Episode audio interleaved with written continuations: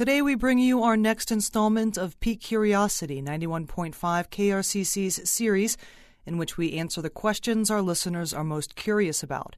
We received a question from a listener in Pueblo who says they read that the Temple Emmanuel on Grand Avenue in the Steel City was founded in 1900.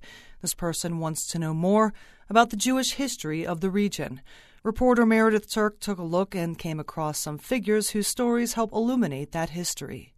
The story starts as you might expect. Anti Semitism was rampant in Europe in the mid 1800s, and there was economic opportunity in the United States.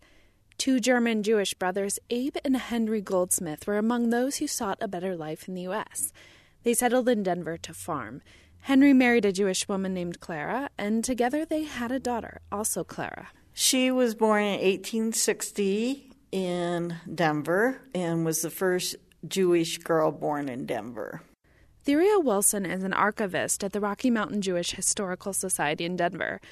She says this Jewish birth. It's the first documented in Colorado. Wilson says the Goldsmiths did not do well in Denver. Baby Clara's mother died during childbirth. A flood ruined the family's harvest, so the remaining family turned south to Pueblo to open a store. But life was tough there too. In Pueblo, Clara was captured by Ute Indians and ransomed back to the family. They got her back for uh, a bolt of calico, flour, and of all things, pork rinds. The Goldsmiths were part of a wave of German Jewish immigrants that settled in southern Colorado beginning in the 1860s. By 1877, there were 400 Jewish families in Colorado.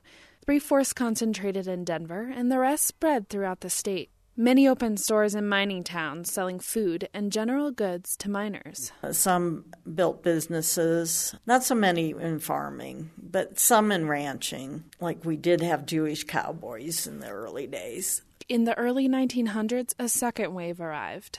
There were Eastern European who were more religious, and the two groups kind of separated Synagogues in the South came drip by drip as they were supported by a small but active number of Jews.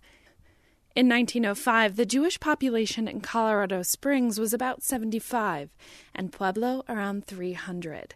Resources were thin, so rabbis came from Denver, and people traveled from New Mexico up to places like Temple Aaron in Trinidad. It was a regional effort to keep the temples open. And have you been in a synagogue or temple before? I have. Okay. Dr. Perry is a member of Temple Shalom, one of three synagogues in Colorado Springs. He's currently working on a book about the history of Jews in Colorado Springs. He's also a child psychiatrist. He says in the early 1900s, many Jews came to Colorado to escape overcrowding on the East Coast. In fact, so many of them settled in New York and Brooklyn that a group of them decided, why don't we see if we can arrange for many of the immigrants to move farther west?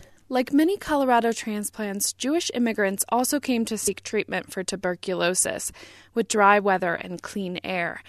They were treated throughout Colorado, including at the renowned Cragmor Sanatorium in Colorado Springs.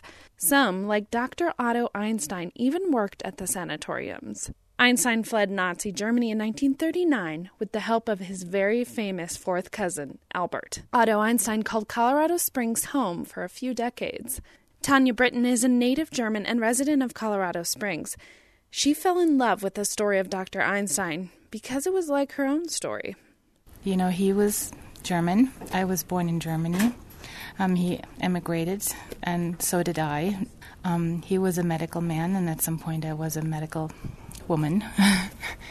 In Germany, Dr. Einstein was a pediatrician, but he reinvented himself as a tuberculosis expert in Colorado Springs, Britton says. Einstein was revered at Cragmor as a kind doctor who bridged cultural barriers by treating Navajo patients. Imagine. A German physician with a heavy, heavy accent trying to communicate with Navajo patients who also spoke accented English and, you know, had completely different backgrounds. Colorado Springs is now home to the second largest Jewish population in the state.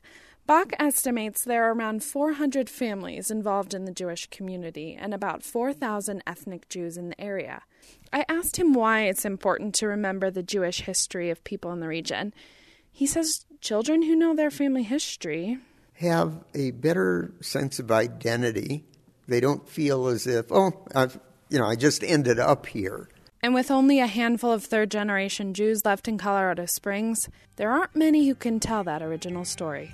For 91.5 KRCC and Peak Curiosity, I'm Meredith Turk.